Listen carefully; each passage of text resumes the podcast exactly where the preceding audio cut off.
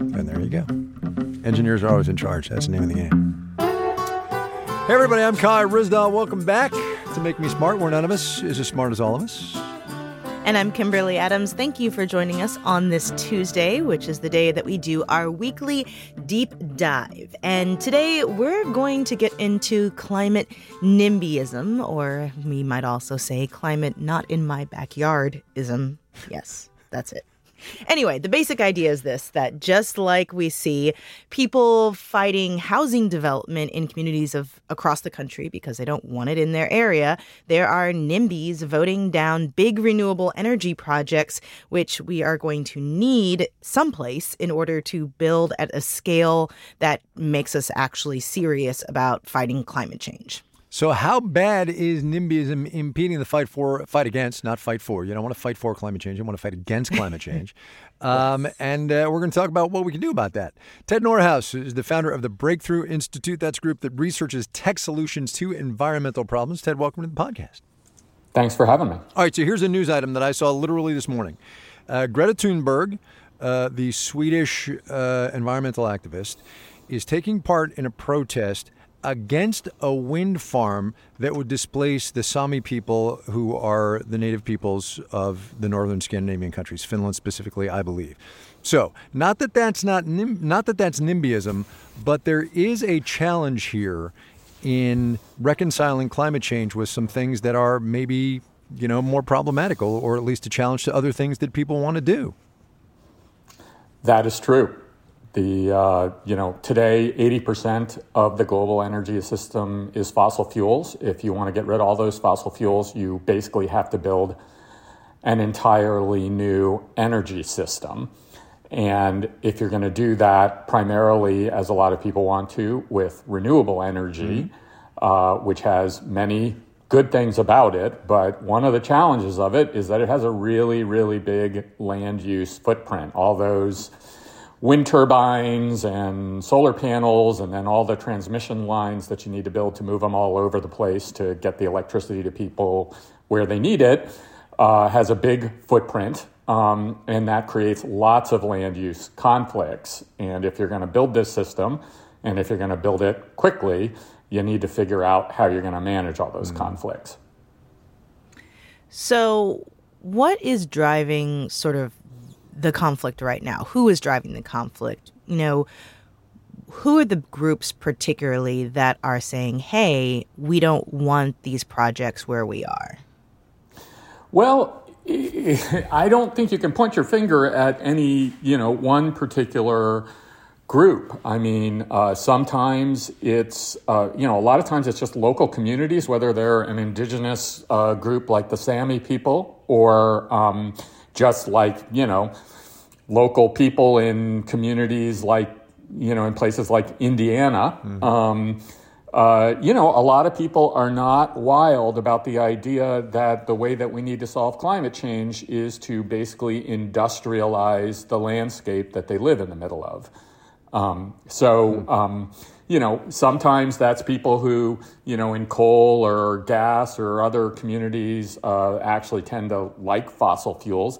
Sometimes it's environmental groups that care a lot about wildlife and ecosystems and various things that are being disrupted um, by energy development, even when it's renewable energy development.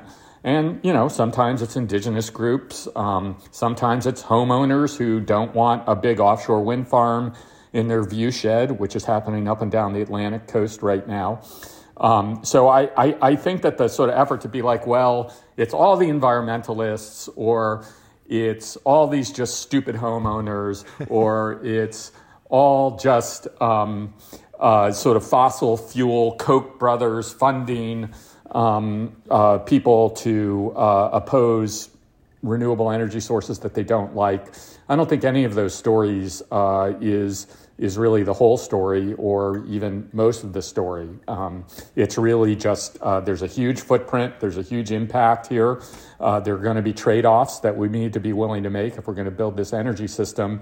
And when you get on the ground, a lot of people don't like the trade offs. So, how do we reconcile this, right? Because this does seem kind of existential it's an existential problem to an existential problem, right? The existential problem of climate change, but then also the existential problem of not in my backyard, don't build a wind farm where I can see them, and let's protect wildlife while building, you know, green energy. Yeah, well, there's um, you know a couple of different ways uh, that you can deal with it, and you'll probably have to do all of them. I mean, the first is at least in the United States, uh, we have a thing called the National Environmental Policy Act. In California, we have a version of it called the California Environmental Quality Act. A lot of other states have similar statutes that just make it really, really difficult um, to build things that people locally don't want. Uh, that can be hard enough as it is but these statutes basically allow private interests to sort of endlessly litigate and relitigate public infrastructure decisions uh, that often have been made by elected representatives. Mm-hmm. Um, so we send our members of, uh, you know, we elect our congressmen, they go to Congress, they have this deliberative democratic process. They decide to spend lots and lots of our money to build all this infrastructure to solve climate change. And then we basically have these statutes on the book that allow private interests in communities and localities all over the country to just kind of almost endlessly litigate uh, those decisions uh, in ways that sort of, I would argue, undermine sort of actual sort of democratic, democratically accountable decision making. Hmm. Um, so that's part of the problem. I think the other thing, when you just look at the scale of the land use necessary to do a very heavy renewable uh, energy grid, um, which is primarily powered by these uh, variable sources of energy, uh, wind turbines, solar panels, where you really, to make that work, you have to not only build, really overbuild the system, you've got to move that electricity you know, very long distances, so you get all the problems with building the transmission. So, you know, you look at nuclear energy, you look at uh, some of the carbon capture technologies, you know, all of these things have their own sort of NIMBY and other opposition. Um, but I think a, a, a, more balanced mix of low carbon technologies is one way that you can really reduce the land use footprint because both nuclear and if you can capture the carbon from fossil fuels, uh, fossil fuels have actually much, much uh, lower land use impacts because they're denser sources of energy. You know, you were talking just now about sort of the endless litigation um, by groups opposed to, you know, big projects that might have been determined by elected officials, but litigation costs money and time, and which is another form of resource. And it reminds me almost of sort of how our highway system got rolled out in this country, where the groups with the least amount of power and resources in our country ended up with these highways through their communities. And if the way that NIMBYism is being, you know, is happening in this sector is based on litigation, is that not also creating this dynamic where if you're low income or hold less political power, you're more likely to end up with these projects in your area as opposed to somebody else? Absolutely. And, you know, one of the sort of folks who just sort of defend, um, you know, things like the National Environmental Policy Act will often do so saying, well, no, no, this is the thing that we have, and we need to sort of protect these sort of low income marginalized communities that otherwise get all the bad dirty infrastructure foisted on them. But the evidence is quite the opposite. What the evidence points to is exactly what you say, which is the folks who are using these statutes are actually you know, wealthy, upper income, very privileged communities that have the resources, the legal resources, and otherwise to fight these projects and to do it for years or even decades on end. So you're right that like the way we do this now, even uh, you know, often um, sort of low income uh, marginalized communities are are sort of invoked in whose name we need these things because otherwise the elected officials are just going to sort of jam these things down the throat of the low income communities. But it doesn't work that way at all. In fact the way that these laws work now they just sort of tilt the playing field even more towards high income wealthy mm-hmm. communities that have the resources to fight projects Here's another uh, slice of of that part of, of using these laws. A, a, very quick Google here tells me that CEQA, the California Environmental Quality Act, which you hear about in the news all the time out here, as you know, dealing with big projects, was passed and signed into law in 1970. So I don't think in 1970 people could spell climate change, let alone understand what it was. And now here we are 53 years later trying to save the planet while adhering to a state environmental law and also uh, the National Environmental Policy Act, which was passed before CEQA was, that, that are from literally a different time. Yeah, well, you know, I mean, one of the ironies um, uh, in this moment is that uh, you know, we are sort of, um, you know, these environmental laws that were passed a generation ago, and there were often very good reasons why those laws were passed at the time, are now, in a lot of cases, the primary obstacle to building the clean energy infrastructure that we need to take on climate change. Mm-hmm. And it's coming, all of this is coming at the time when we have so much more public money available for these projects. The Inflation Reduction Act has billions of dollars in grants and loans for clean energy project. Um, I know there was some money for that in the infrastructure law as well. There's probably some leftover COVID relief money for that. How um, significant of a problem is this going to be in actually getting those funds out the door to help us meet our climate goals? Well, the Inflation Reduction Act alone put up close to a half trillion dollars over the next decade to build clean energy infrastructure. And if you look at, um, you know, there's all sorts of sort of estimates and modeling and forecast of all the emissions reduction that that will create. But if you look at those models, um, uh, and you look at, for instance, the, the Princeton model that Jesse Jenkins, uh, who's an old colleague of mine at Princeton, um, uh, uh, runs on sort of how much emissions reduction do we get from the Inflation Reduction Act. Well, he finds that if you can't reform these laws and get all the transmission lines, just the transmission lines built, you lose 80% of the emissions reductions. So a half trillion dollars, and we don't get most of the emissions reductions that are anticipated uh, and intended because we literally can't build the infrastructure. How do you change people's minds about not wanting this stuff in their backyard?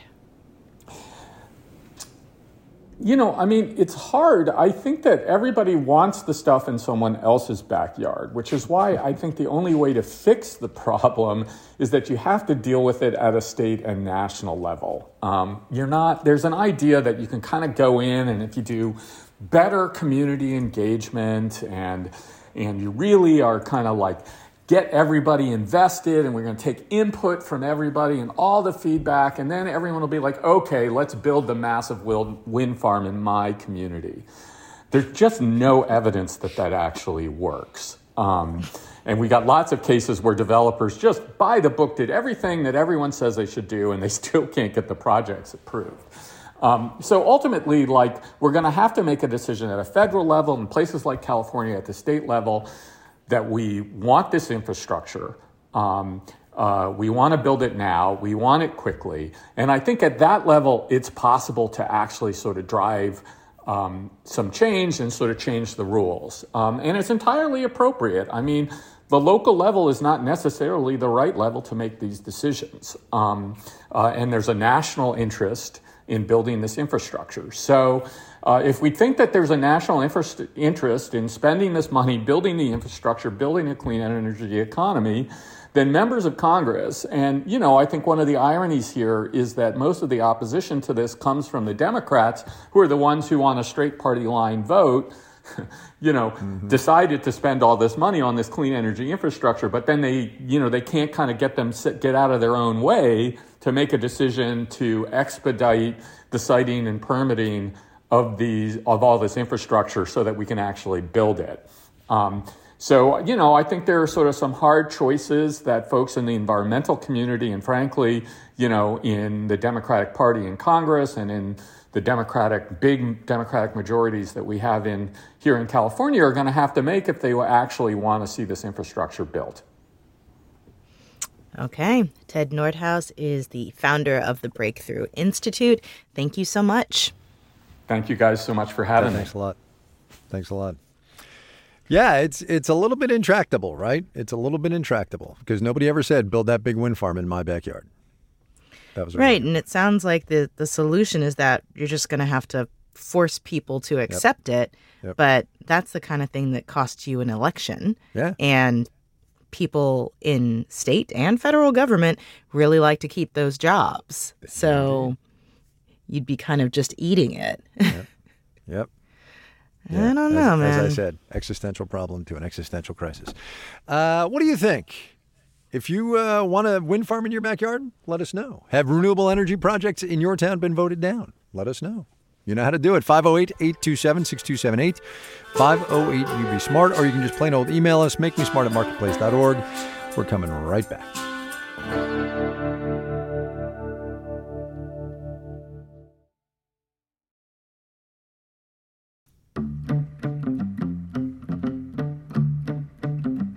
News. Kimberly Adams, go.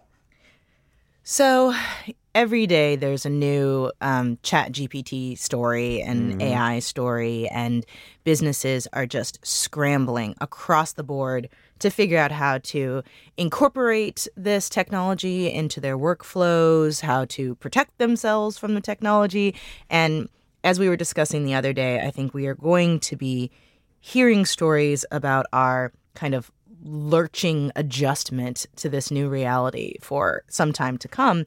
But there was a piece in Wired that, you know, kind of reminded me of the value of taking the moment to really sit and think big picture about, you know, what it all means. So there's Wired has a spiritual advice columnist. Hmm. Um, talking about technology, and somebody wrote in a letter, and the letter was I can't code, and this bums me out because with so many books and courses and camps, there are so many opportunities to learn these days. I suspect I'll understand the machine revolution a lot better if I speak their language. Should I at least try? And, you know, the columnist gets back to them with this idea that, you know, we were taught for so long that coding is the future. Learn to code and you're always going to have a job. And now we have AI that can write its own code.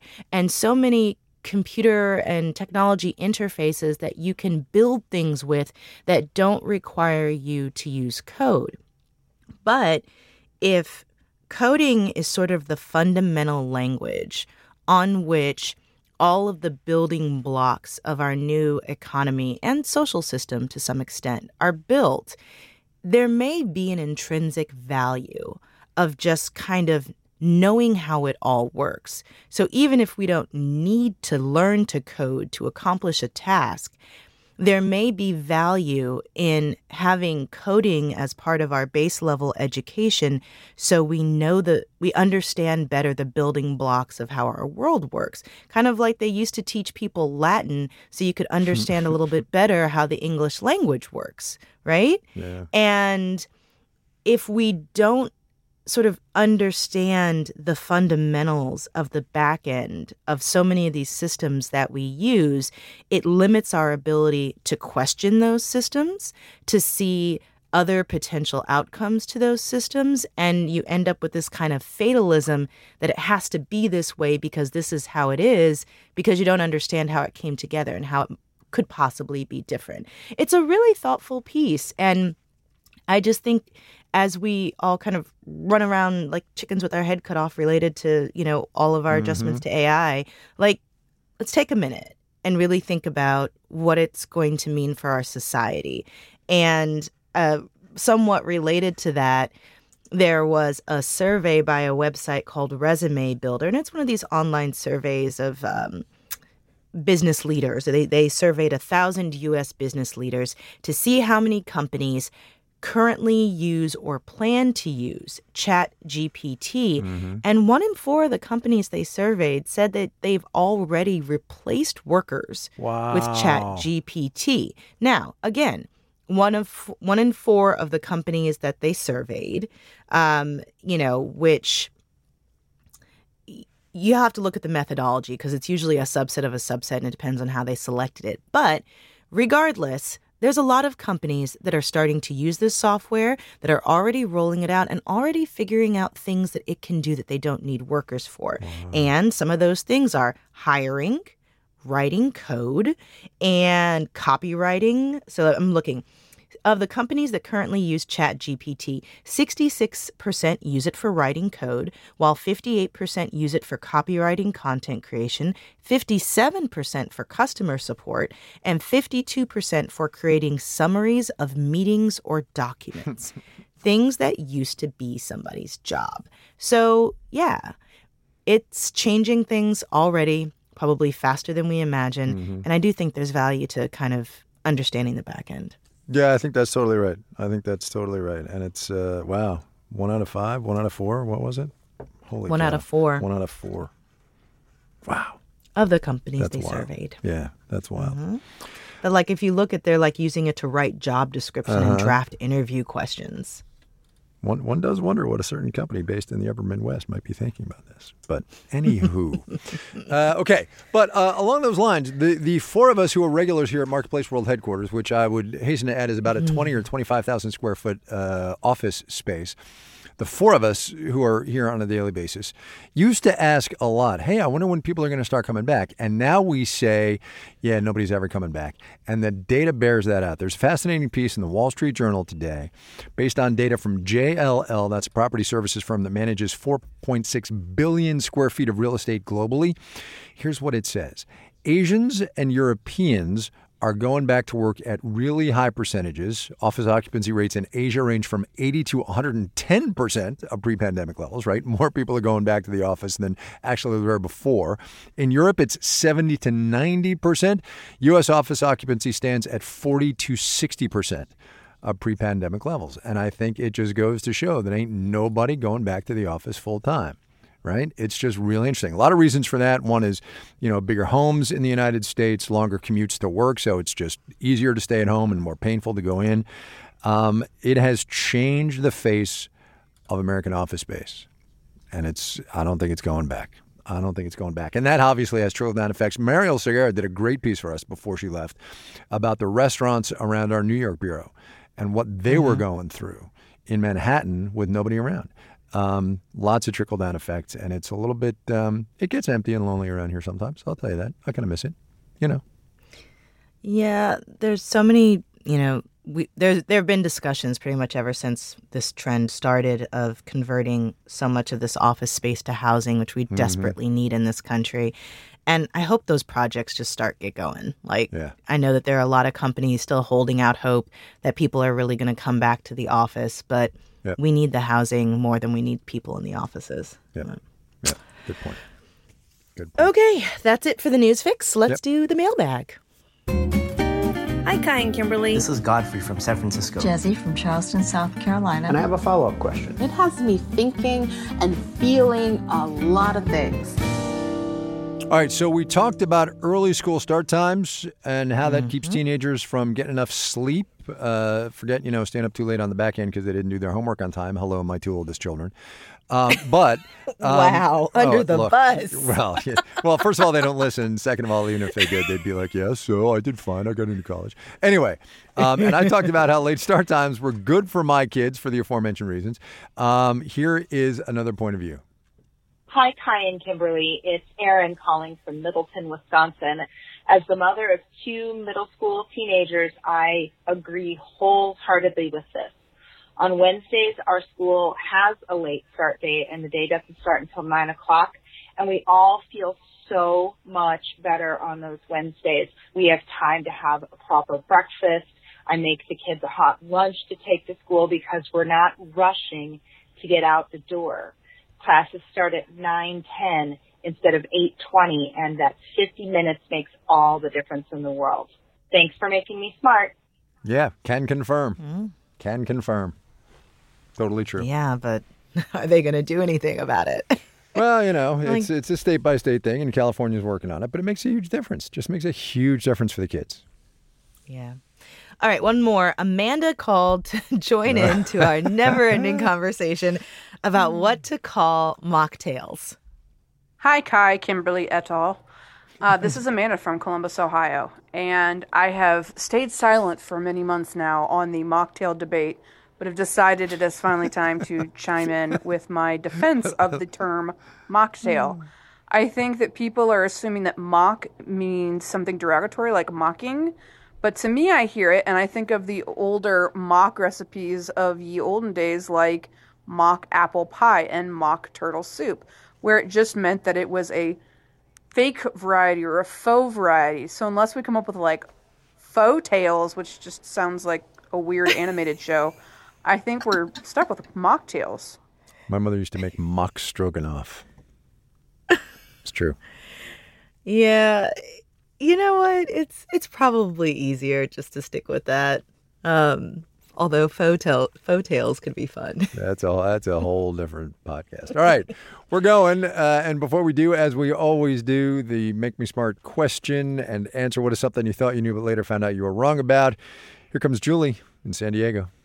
What is something I thought I knew but found out I was wrong about? I thought eggs should always be kept refrigerated. After a recent trip to Mexico where they are not, my hosts explained that in the US, we wash off the protective sheen or cuticle coating that repels pathogens. Unwashed eggs last three weeks. That seems plenty of time and should make eggs cheaper, save energy, and maybe even taste better. Apparently, America, Japan, Australia, and some Scandinavian countries are the only ones who refrigerate their eggs. What? You didn't know this? I didn't know this. Oh, yeah. It's uh, that's why they, they we say our eggs are pasteurized. Really? That's the the process. Yeah. And um, have you ever gotten like farm fresh eggs from like the farmers market or somebody in your area who might like have chickens? Uh, I have and- not. I have not. Okay, well, never mind.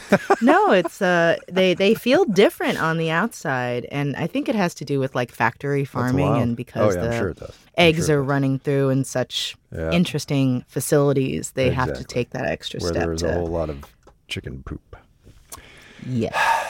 Okay, well, we're going to end it there. Uh, your answers to the Make Me Smart question come to us at 508 827 6278. 508 You Be Smart.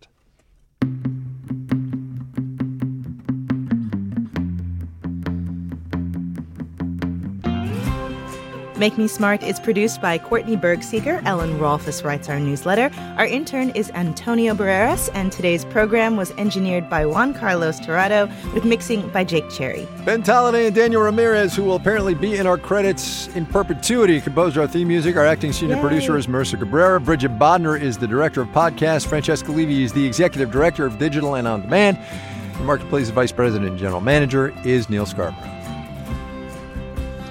It's like the guy who wrote all the music for NPR. Oh, I know. Getting credits like decades I later. know. I know. He followed me on LinkedIn, and I was really, really? surprised. Yeah. Wow. Talking to your backseat babies about money can be so hard. In fact, you probably don't even know where to start. So that's where the newest version of the Million Bazillion Academy steps in our email newsletter course. You can start whenever, and you'll get a new lesson each week that you and your kids can complete at your own pace. They'll learn about crypto, the stock market, and so much more. And best of all, it's free. Million Bazillion Academy, making kids smarter about money. Sign up today at marketplace.org/academy.